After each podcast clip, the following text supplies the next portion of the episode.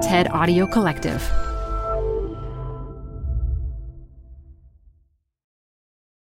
Hi, I'm Adam Grant. I think about work a lot. That's why I wanted to tell you about Canva Docs, which will help you expertly craft your work communications.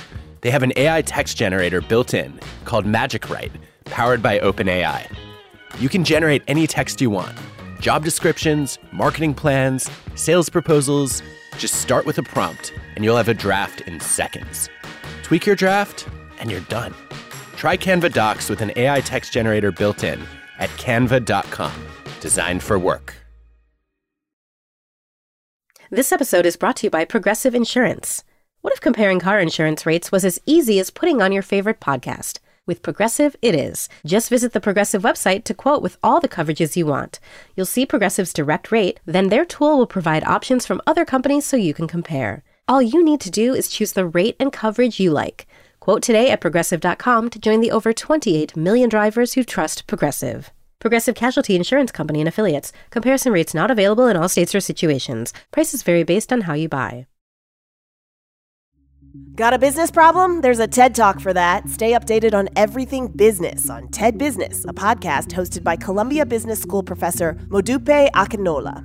Every week, she'll introduce you to leaders with unique insights on work, answering questions like How do four day work weeks work?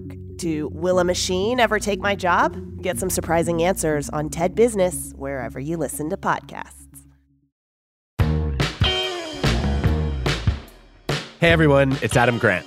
Welcome back to Rethinking, my podcast on the science of what makes us tick. I'm an organizational psychologist, and I'm taking you inside the minds of fascinating people to explore new thoughts and new ways of thinking.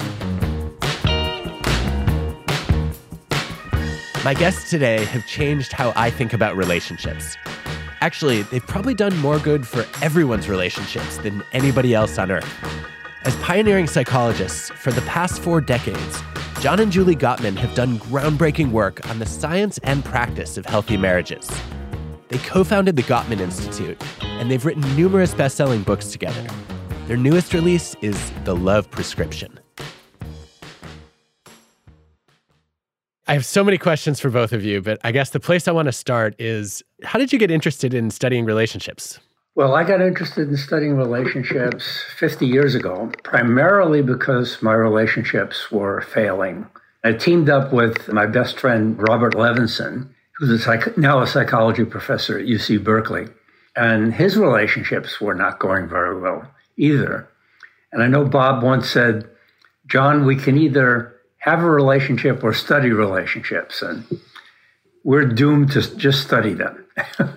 so we built a lab to try to learn from people who have good relationships how to do it.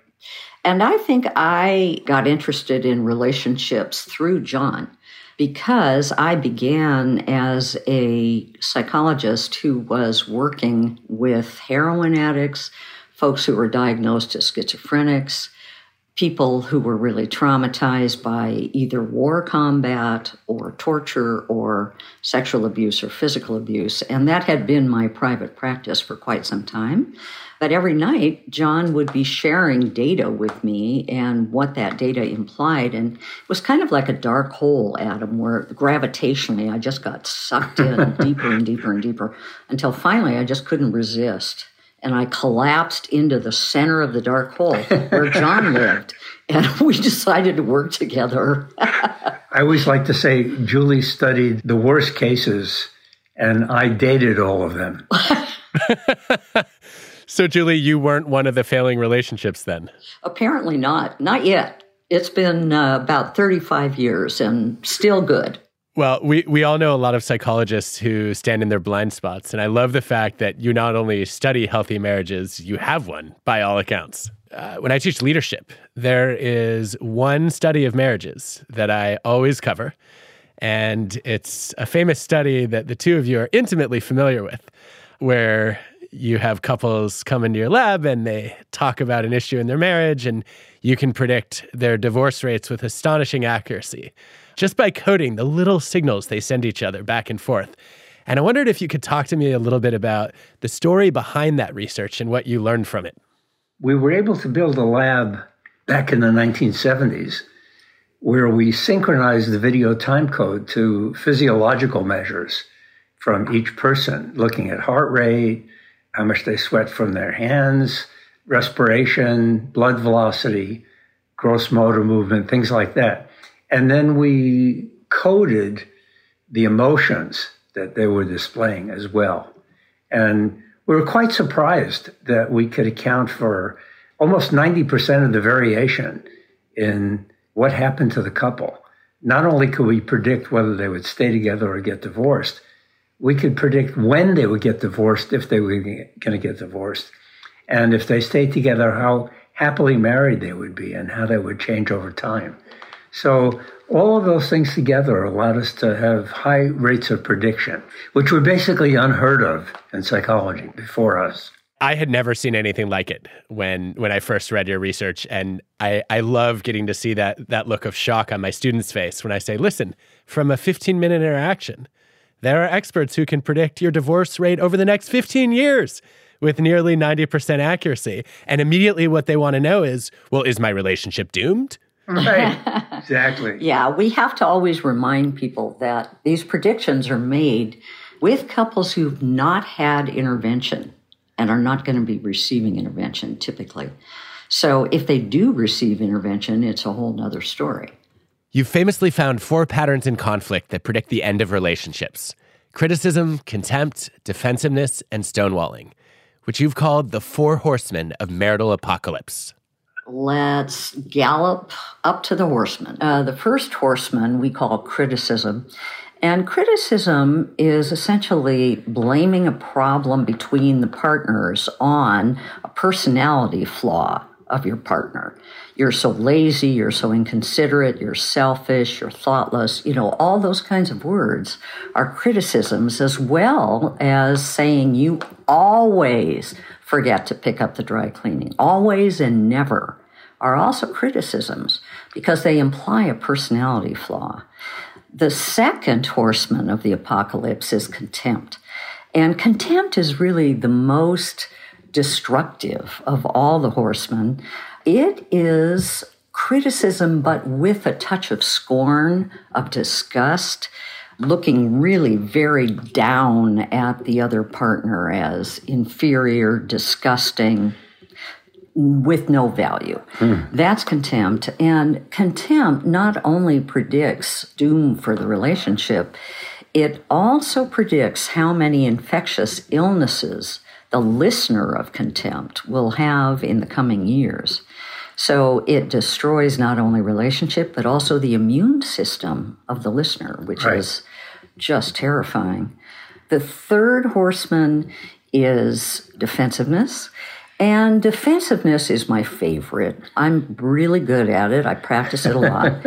and defensiveness sounds like I did too do the dishes. It kind of that whiny righteous victim. Don't don't get mad at me. I did it right. Or counterattack. Oh yeah, well you didn't pay the bills. So bringing up your own criticism against the other person when you feel criticized. So that's defensiveness and that's typically the most common of the horsemen and the hardest one to expunge because we all love defensiveness. You know, it protects us in a way from criticism. Then the last is called stonewalling. And stonewalling is interesting. It's a complete shutdown of one partner when they're listening to the other partner. They don't give any body cues any facial cues, any verbal cues, any words that indicate they're actually listening to the person. They just shut them down and react as if they were a stone wall, thus the name, stonewalling. And that links to something very important that John and Bob Levenson found in their data when they measured physiology, which was that the people who were stonewalling, and 80% of those were men, often. 85%, actually. Thank you, dear. Okay. 85% of them were men. And so, what they discovered when people were stonewalling is that those people's heart rates were typically 100 beats a minute or higher.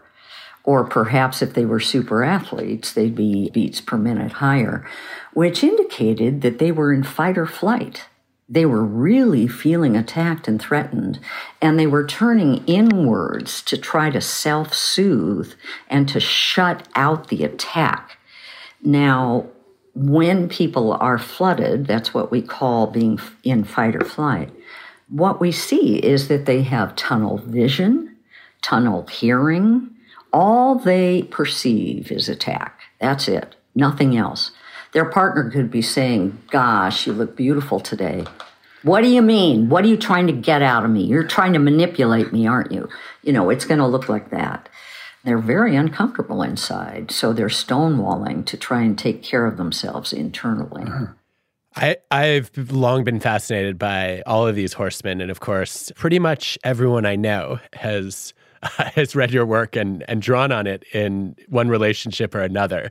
And I, ha- I have some questions about each of the horsemen that I've, I've been curious about. So I actually polled a bunch of friends and colleagues and family members to try to find out what are they curious about and added in some of theirs as well. So let's start with criticism. We all have personality flaws, right? So when my wife tells me that I am always late, maybe I wasn't late every time, but I'm late most of the time. And I recognize that that's a shortcoming of mine. And it doesn't bother me when she points it out. So, why is criticism so problematic for people? Well, it sounds like probably you've made a decision that being late is okay. Sometimes. It's not as if it, being late makes you a terrible human being. For example, you know, if your wife told you, you know, you're being late really sucks. I hate it. People around me hate it. Everybody I know hates you being late. They can't stand it. Why don't you change? What's the matter with you?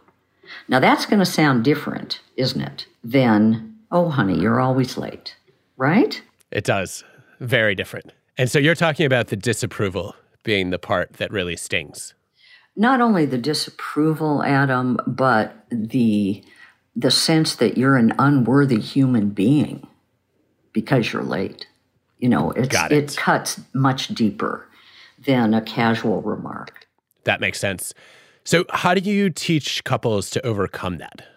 Well, we teach them how to overcome criticism by describing themselves, describing their own feelings. They'll describe the situation.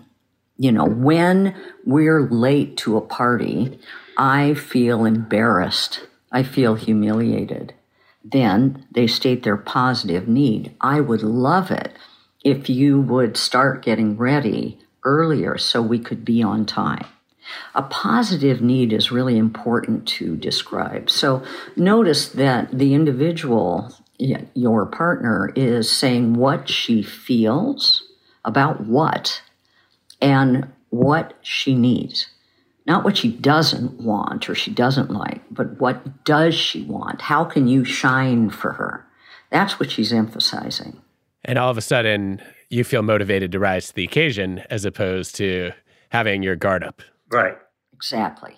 This is easier said than done. So, do the two of you actually do this in your marriage? We try. Yeah, we do. Yep, we try. I mean, you know, we can role play how not to do things really well because we've had a lot of practice at that. Doing it wrong. At doing it wrong. But we uh, have so absorbed what the research has taught us mm-hmm. and what those couples who participated have taught us that we really work on practicing that. We're not perfect by long shot. You know, we'll get critical too or defensive or any, you know, any of them, if we fall down into one of those four horsemen, we'll try to make a repair as soon as possible afterwards.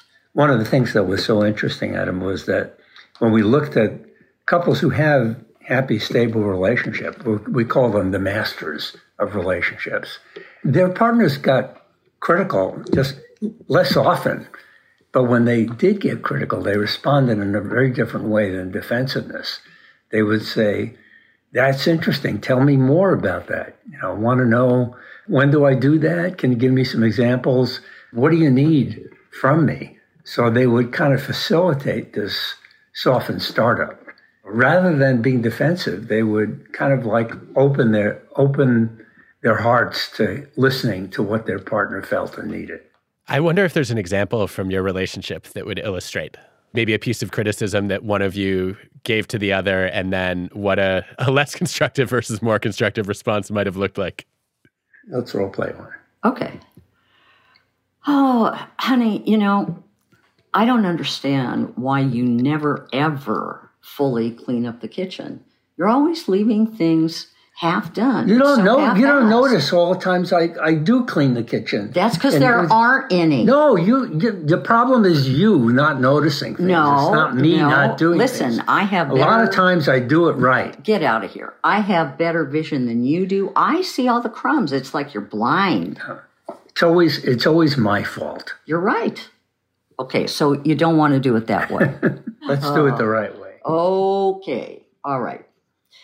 Honey, I get so frustrated when I mm. walk into the kitchen mm-hmm. after it, you've cleaned it and it's still dirty. I still need to, you know, clean up the counters or clean the stove or something. Would you please take a little more time to mm-hmm. clean up the kitchen so that the crumbs are gone, the stove is clean, I don't Yeah. have any more work I have to do? Yeah, that's a good point. I mean, I when I'm in a hurry, I don't see the kitchen through your eyes. I just see it through mine. Sure. And I have lower standards than you do. I'll I'll I'll, I'll try harder, you know, to do that. Oh, I'd really appreciate that. That'd be great. Okay. Yeah. Wow. There we go. I, I, I could listen to the two of you do this all day. Okay. How many hours do you have? I, I can hear the two versions and know what the right one sounds like. But then, at least I, and I think this is true for a lot of people, I run into a knowing doing gap where I don't take the knowledge that I have and put it into practice in the moment. And I only realize after the fact, oh, you know, I was being defensive. I felt like, you know, the other person was being critical. Do you have do you have exercises, tools, practices that help people actually put their knowledge into practice in the moment? Sure, sure. Yeah, we have a lot of exercises, Adam, a lot of tools for couples to use to train themselves mm-hmm. to respond differently to their partner. We have a major new software platform we've created called Gottman Connect that has all of our exercises or tools, even ways you can assess your own relationship, see what the strengths and challenges are, and then get recommendations for tools to practice and use. And all those tools have really great videos of John and I talking about them, but also demonstrating what not to do as well as what to do. And man, did we have fun making those. I can only imagine. So one of the things I was thinking about is I was I was listening to you do the kind of the bad and the good version of this is a classic Rackham study of expert negotiators, where he found that one of the differences between highly skilled negotiators and the rest of us is they were more likely to label their own feelings and the other person's, except when it came to negative behaviors. And I think this is where this is where things often get really tricky, right? Because uh, you may be on the receiving end of criticism or contempt and you want to call that out. Like I I actually have a family member who said to me it did not go it didn't go over very well when I told my husband that he was showing contempt and stonewalling. So what are the alternatives when you catch the behavior in the other person? How do you gently let them know? Oh, that's easy. What you can say is, honey, I'm feeling defensive. Can you please say that another way? I'm feeling defensive. You don't go defensive. You say, I'm feeling defensive. Or you can say something like, you know, that felt to me like an insult. I'm wondering if you can say that a different way. You describe yourself, right? Describe yourself and what you're feeling. It's not about you, it's about me. Yeah, that's right. Right. As soon as you go into you, you're on thin ice. That seems like a precarious place to live. Okay. So We, we've talked a little bit about criticism and also defensiveness. I want to ask you a question or two on contempt and stonewalling. Contempt, you described it as the most pernicious of the horsemen. And it does seem fairly deadly in the sense that it signals, you know, I don't respect you. I strongly dislike you. I may even hate you. And it's hard to imagine a, a relationship recovering from that. Is there hope? You know, there is. When there's a regrettable incident that a couple suffers from, where there's been contempt used or some other awful stuff that has left one of the partners or both feeling emotionally injured, we have a tool for that too. It's called How to Process a Regrettable Incident or a Bad Fight, right? The aftermath of a regrettable incident. And there are five steps to that tool. So it takes a while. You're talking through together what went wrong in your communication. And as you listen to your partner's narration of what happened, then you share yours with each of you pausing to reflect what the other person said to make sure you're hearing it correctly. And then also talking about your own responsibility for the part you played in that negative interaction and what to do better next time. Another important part of that is looking at triggers and what triggers are, right? We all have them. We all have them. Nobody escapes earlier life without some kind of baggage, old injuries, old negative feelings. And those don't necessarily go away as we get older, they just go deep down into our core.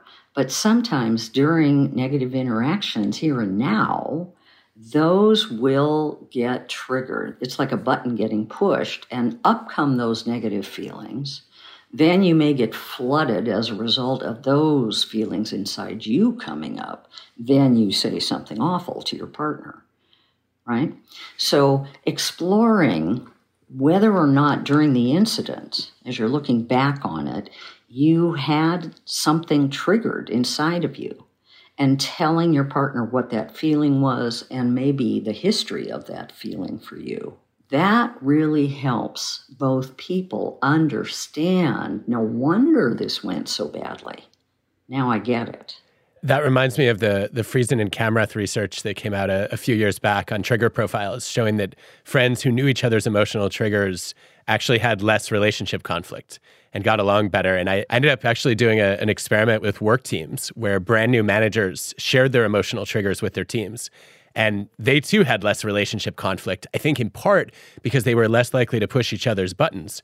And in part because when they did, they were able to say, oh, it wasn't it wasn't entirely something that I did. Mm-hmm. Adam, can you send me those references? I, I'm not familiar with them. Happy to. Would love to. Thank you. I need to publish this study. I think it needs another study to go with it, but I'll, I'll send you what I have so far. And I think one of the maybe one of the side effects of of understanding each other's triggers though is that we start to walk on eggshells more than we should. How do you think about navigating that? Gosh, that's a good question. I haven't actually seen in my clinical work people feeling like they have to walk on eggshells when they now understand the triggers. It's typically when they don't know what the triggers are that they're walking on eggshells because they will experience inadvertently tripping on a landmine, their partner will blow up, get really furious at them, will shout at them, yell at them, you know, whatever. The person doesn't know what the heck happened. And when you don't know what's happening, when you don't know where those landmines exist, then you walk on eggshells. Mm-hmm. When you do know where they exist, then it's easy to traverse around them knowing, no, you're not going to trigger anything. So it's easier then. The light bulb that just went off for me, eh, connecting a couple of dots, is sometimes contempt is actually not about the other person, right? It's about you. I may pick up on a micro expression of contempt and say, wait a minute, I, I can see the, you know, the smirk and the look of scorn, and that means this person hates me, when in reality they may just hate the event that happened. Sure. Or they may even be feeling a little bit of self hatred there. You never know, right? Wow. I have to ask you a question about stonewalling. Is it possible that one person's break is another's stonewalling? There's one portion of taking a break that sounds like it's missing that makes all the difference in the world. And that is before your partner calls for a break, says they need to take a break to calm down or whatever, they need to tell you when they're going to come back to talk. I'll be back in 20 minutes. I'll be back in an hour and we can continue this conversation. That gives the person who's left behind the freedom to know they're going to be able to complete this conversation. When you don't know is when you get anxious about it and you want to hold on to the other person and keep them there so you can keep talking. Typically, when somebody takes a break and they call for a break, what they're really worried about is themselves getting out of control to where they say the wrong things and they hurt you when they don't want to hurt you. And so they're actually protecting you and protecting the relationship when they ask for a break so that they don't end up hurting you or damaging the relationship. Canva presents unexplained appearances. It was an ordinary workday until. That presentation appeared out of thin air. Also, it's eerily on brand. Wait, did that agenda just write itself? Words appear, making this unexplainable case. Unexplainable? It's Canva's AI tools. I can generate slides and words in seconds. Really? the real mystery is why I'm only learning this now. Canva.com, designed for work. Well, one of the things I love most about your your work is how widely it applies beyond marriages. I, I find myself referencing it in every kind of relationship, in friendships, with my kids, with my coworkers. And that leads me to a couple of things I was curious to get your quick takes on. The the first one is just the simple question of you work together in addition to being a married couple. What from your work has been most helpful for your collaboration, not just your marriage? I think what's been most helpful for our collaboration is both of us becoming better listeners to the other person's point of view. Mm-hmm. We really started working together about 27 years ago or so. And at that time, I could listen to the scientific findings because I've got science in my heart as well. John had a little harder time hearing the clinical perspective mm-hmm. Because that wasn't his world. You know, science was his world. So we fought a lot at that time, and eventually things really dramatically changed where John changed his point of view, much to his credit, that he could acknowledge that intuition played a role, that timing and pacing in clinical work played a role, that going much deeper than behavior change played a significant role, and so on. Past emotional trauma played a role. So, you know, we were able to just listen better to one another's point of view and accept both as valid. Sounds like a journey that every mathematician or engineer should go through. that a boy. and she actually did listen to the equations that I wound up creating with James Murray for couples interaction. So she accepted the math. Yes, but he did also notice the eyes that were glazed over when he described it. it sounds like uh, mutual support of the best form. I- would love to hear your reflections on the pandemic. I, I know we've seen a lot of couple challenges throughout the isolation, but I've also read some evidence that divorce rates went down and that some people actually became closer. So, what's changed? How do you think differently about relationships in the context of some degree of lockdown? We didn't do research in it ourselves, but what we did observe, and other people did study more carefully, was that the relationships that were doing well before the pandemic did even better during the pandemic. They really, really strengthened a lot. Those that were not doing well, distressed relationships, got much worse. And the thought about, gee, divorce rates went down. I think the jury is out on that one because people, they were quarantined, weren't reaching out to attorneys. They weren't reaching out to lawyers, simple as that. Wow. And that when they come out of quarantine and life has really returned to normal for a couple of years, then we'll see what the divorce rate is doing. Because domestic violence went up so dramatically. And as Tom Bradbury's research shows, that is a really great predictor of future divorce. As it should be. Mm-hmm. Yeah, that's right. Are there any benefits of contempt? Uh, my colleagues Shimul Melwani and Sigal Barsade found that if a collaborator shows contempt, you're more aggressive toward them, but you also perform better on the task because you really want to prove them wrong. Do you see anything like that in other kinds of relationships? I sure don't. No. And in fact, there's only very few people who want to prove somebody wrong when they've heard contempt. Those are the people with the strongest egos, probably. Most people collapse under the face of it. It's really sulfuric acid in a love relationship. Wow. All right. Steer clear. Lots of people like to talk about their love languages. What would you say? Is there any scientific basis? Is that a conversation worth having? Those are all ways that people can show love.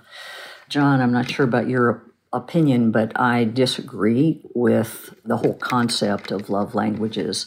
That is, people having just one preferred way of expressing love. I think people have all kinds of ways of expressing love. And they can learn any way of expressing love given the desire to learn. I think if the conversation about love languages leads people to really take a look at how love was expressed in their families of origin and the limitations of that and the benefits of that, it can be a productive conversation. One of the things that you've published extensively on is ratios of emotions and the importance of having multiples of positive emotions greater than negative emotions. And one of the things I've taken away from that work of yours is that sometimes trying to eliminate the negative emotion isn't as directly as effective as injecting more positive emotion into the relationship. And so it's easier to deal with a little bit of criticism or some occasional defensiveness if you have more joy, more love, more gratitude in your connection. And I wondered if you could talk a little bit about how that works and if there are particular positive emotions that are are especially important for counteracting the negative ones, I, I, would assume that love is probably the strongest. But I was I was starting to sort through. Do you want to double down on gratitude? Is it joy? Is it amusement? Is it interest or pride? There's a, a long list of candidates there, and I, I don't know quite how to how to prioritize them. This is a really important point. What we saw was that the masters of relationships have five times as many positive things they're doing as negative things. And a lot of those positive things are just during uh, conflict. During conflict, right. And outside of conflict, it's 20 to 1 if they're not conflicting.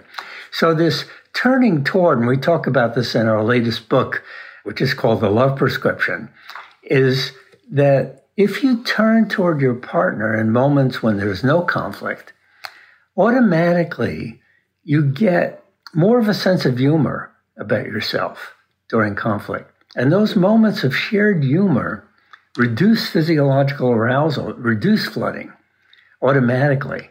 So, shared moments of humor and affection seem to be the key thing, not intentionally injecting something positive when you don't really mean it, but actually being able to step back a little bit and laugh at yourself and laugh at one another and in a in an understanding compassionate way an affectionate way really winds up greatly changing the trajectory of the relationship. I would love to see a role play of the absence of that and then the presence of that.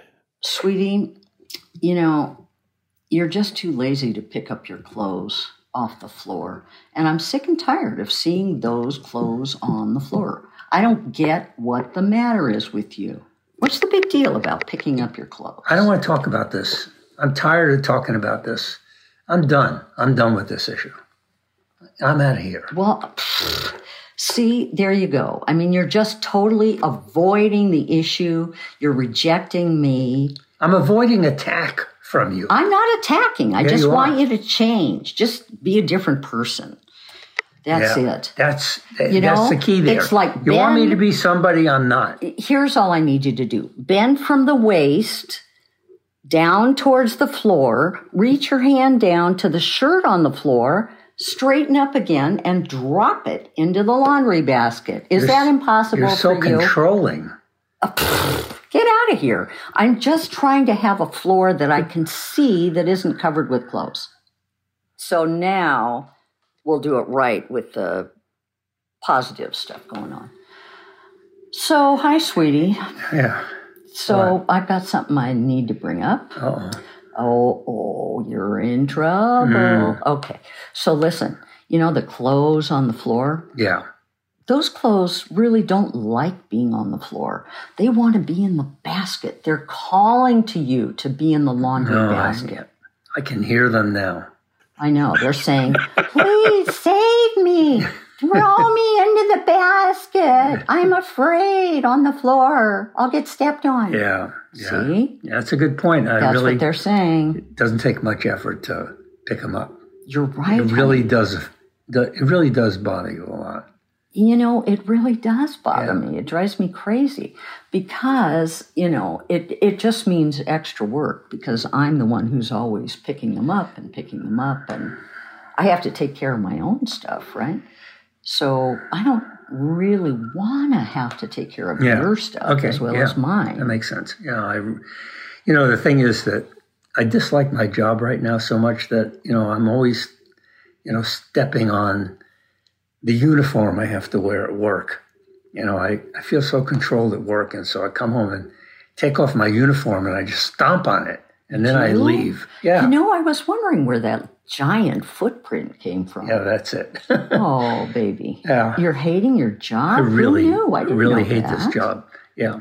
Oh, bummer. Yeah, I was meaning to talk to you about that. Really? Yeah. Oh, I need to get out. You do. It's not about the clothes, it's about Well, tell me, do you think if you got a really grand new job, you wouldn't throw your clothes on yeah. the floor? Yeah. Okay, I'm going out. I'm going to pound the streets and find you a new job. Yes. Great. That was hilarious. It's amazing to watch. So I think I have a similar question to one I asked before in this context, which is how do you find the wherewithal to bring in humor when you're mad at the person? You say you're mad, right? But without criticism, without defensiveness. So you're probably not going to start off humorously. But if your partner listens and, you know, maybe gives you a little understanding and asks you what you need, and you talk about what you need, then you can move into a lighter frame of mind because you've discharged your anger and your partner has caught it and listened to it and responded in a good way. You can't force humor. It's kind of like trying to sneeze. you sneeze when you have to. And what what we talk about in this new book, Love Prescription, is that when you've turned toward your partner in times when you're not fighting, you automatically get that sense of humor because you have a little bit more perspective on the issue. You see the issue in terms of the background of how much your partner loves you and shows you that you're loved and cared for. So it's easier to laugh at yourself. One of the things this makes me wonder as I watch you is people often say, don't sweat the small stuff. But if you only fight about the big stuff, you never get to practice. And it seems like it's so much easier to bring in the humor and the moments of affection when you're fighting about something much more trivial. Yeah, that's a really good point. That's right.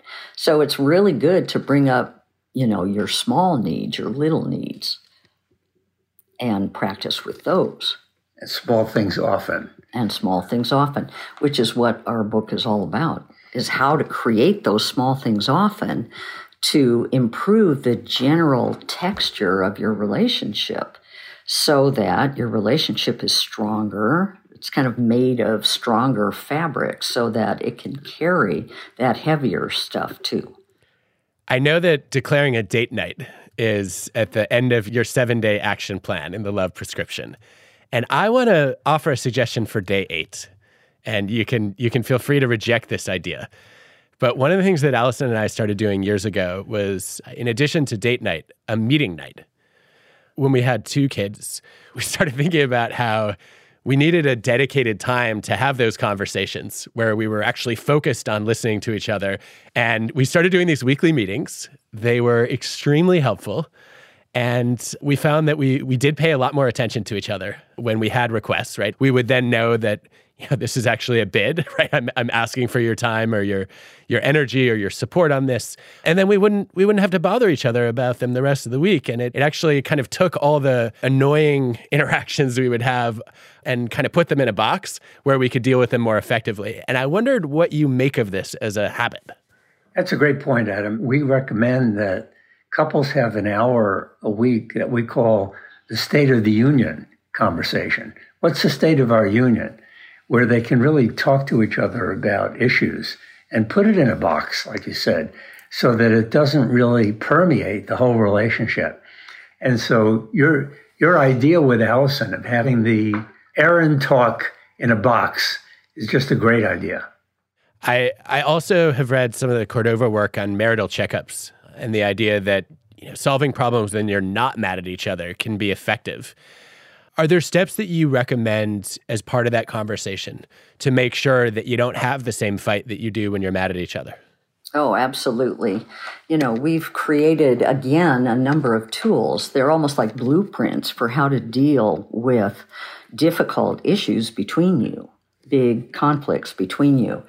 And we've already described the first, which is how do you bring up a problem, right? So you do it with what we call softened startup. I feel what emotion about what situation and here's my positive need. And then what you do is you go into a much deeper layer, what we call the dreams within conflict conversation which has six very key questions that one partner asks the other to answer. And both people take a turn asking the other person the questions and listening to the other person's responses. So you both take a turn.